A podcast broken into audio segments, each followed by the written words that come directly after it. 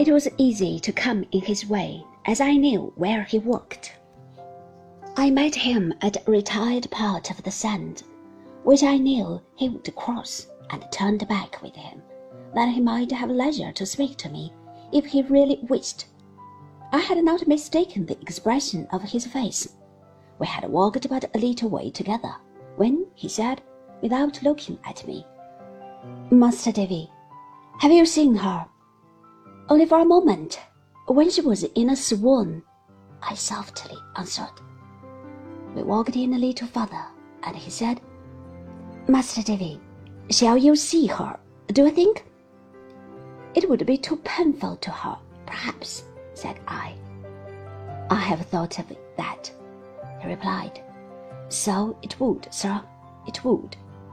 But, Ham, said I gently, if there is anything that I could write to her for you, in case I could not tell it, if there is anything you would wish to make known to her through me, I should consider it a sacred trust. I'm sure on it. I thank you, sir. Most kind. I think there's something I could wish said or wrote. What is it? We walked a little further in silence, and then he spoke. Tend that I forgive her. It ain't that so much.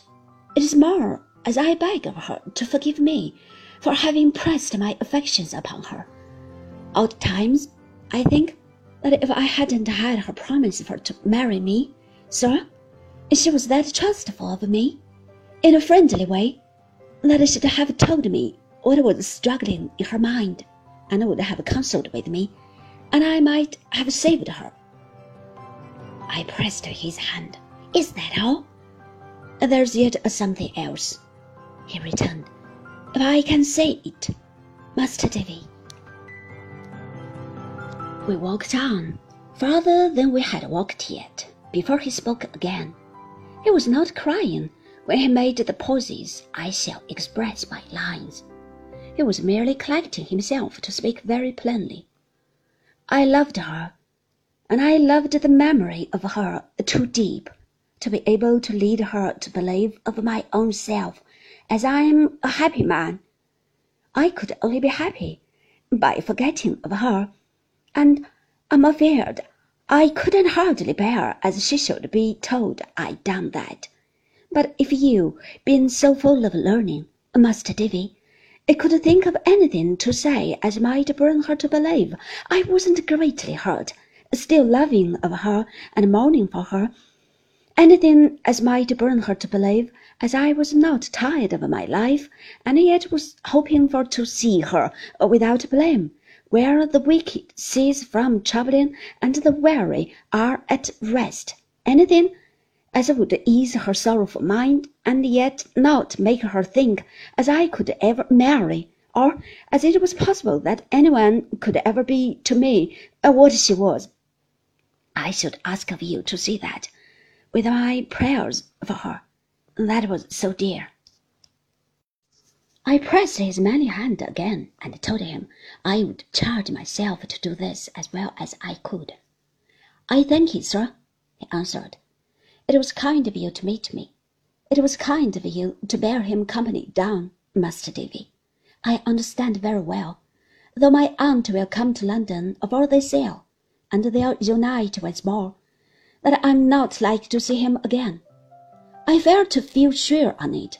We don't say so, but so it will be, and better so. The last you see on him, the very last, will you give him the loveliest duty and thanks of the orphan, as he was ever more than a father too. This I also promised faithfully. I thank you again, sir, he said, heartily shaking hands. I know where you are going. Goodbye.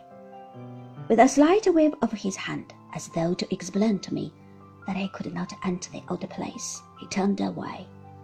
As I looked after his figure, crossing the waste in the moonlight, I saw him turn his face towards a strip of silvery light upon the sea, and pass on, looking at it until he was a shadow in the distance. The door of the boathouse stood open when I approached, and on entering, I found it emptied of all its furniture, saving one of the old lockers on which Mrs. Gummidge, with a basket on her knee, was seated, looking at Mr. Peggotty. He leaned his elbow on the rough chimney piece and gazed upon a few expiring embers in the grate, but he raised his head hopefully on my coming in and spoke in a cheery manner. Come, according to promise, to bid farewell to it, eh, Master Davy? he said, taking up the candle. Well enough now, ain't it? Indeed, you have made good use of the time, said I. Why, we have not been idle, sir. Mrs. Gummidge has worked like a I don't know what Mrs. Gummidge ain't worked like, said Mr. Peggotty, looking at her at a loss for a sufficiently approving simile. Mrs. Gummidge, leaning on her basket, made no observation. There's the very locker that you used to sit on, along with Emily, said Mr. Peggotty in a whisper. I'm going to carry it away with me, last of all, and here's your old little bedroom, see, Master Davy, almost as bleak tonight as art could wish.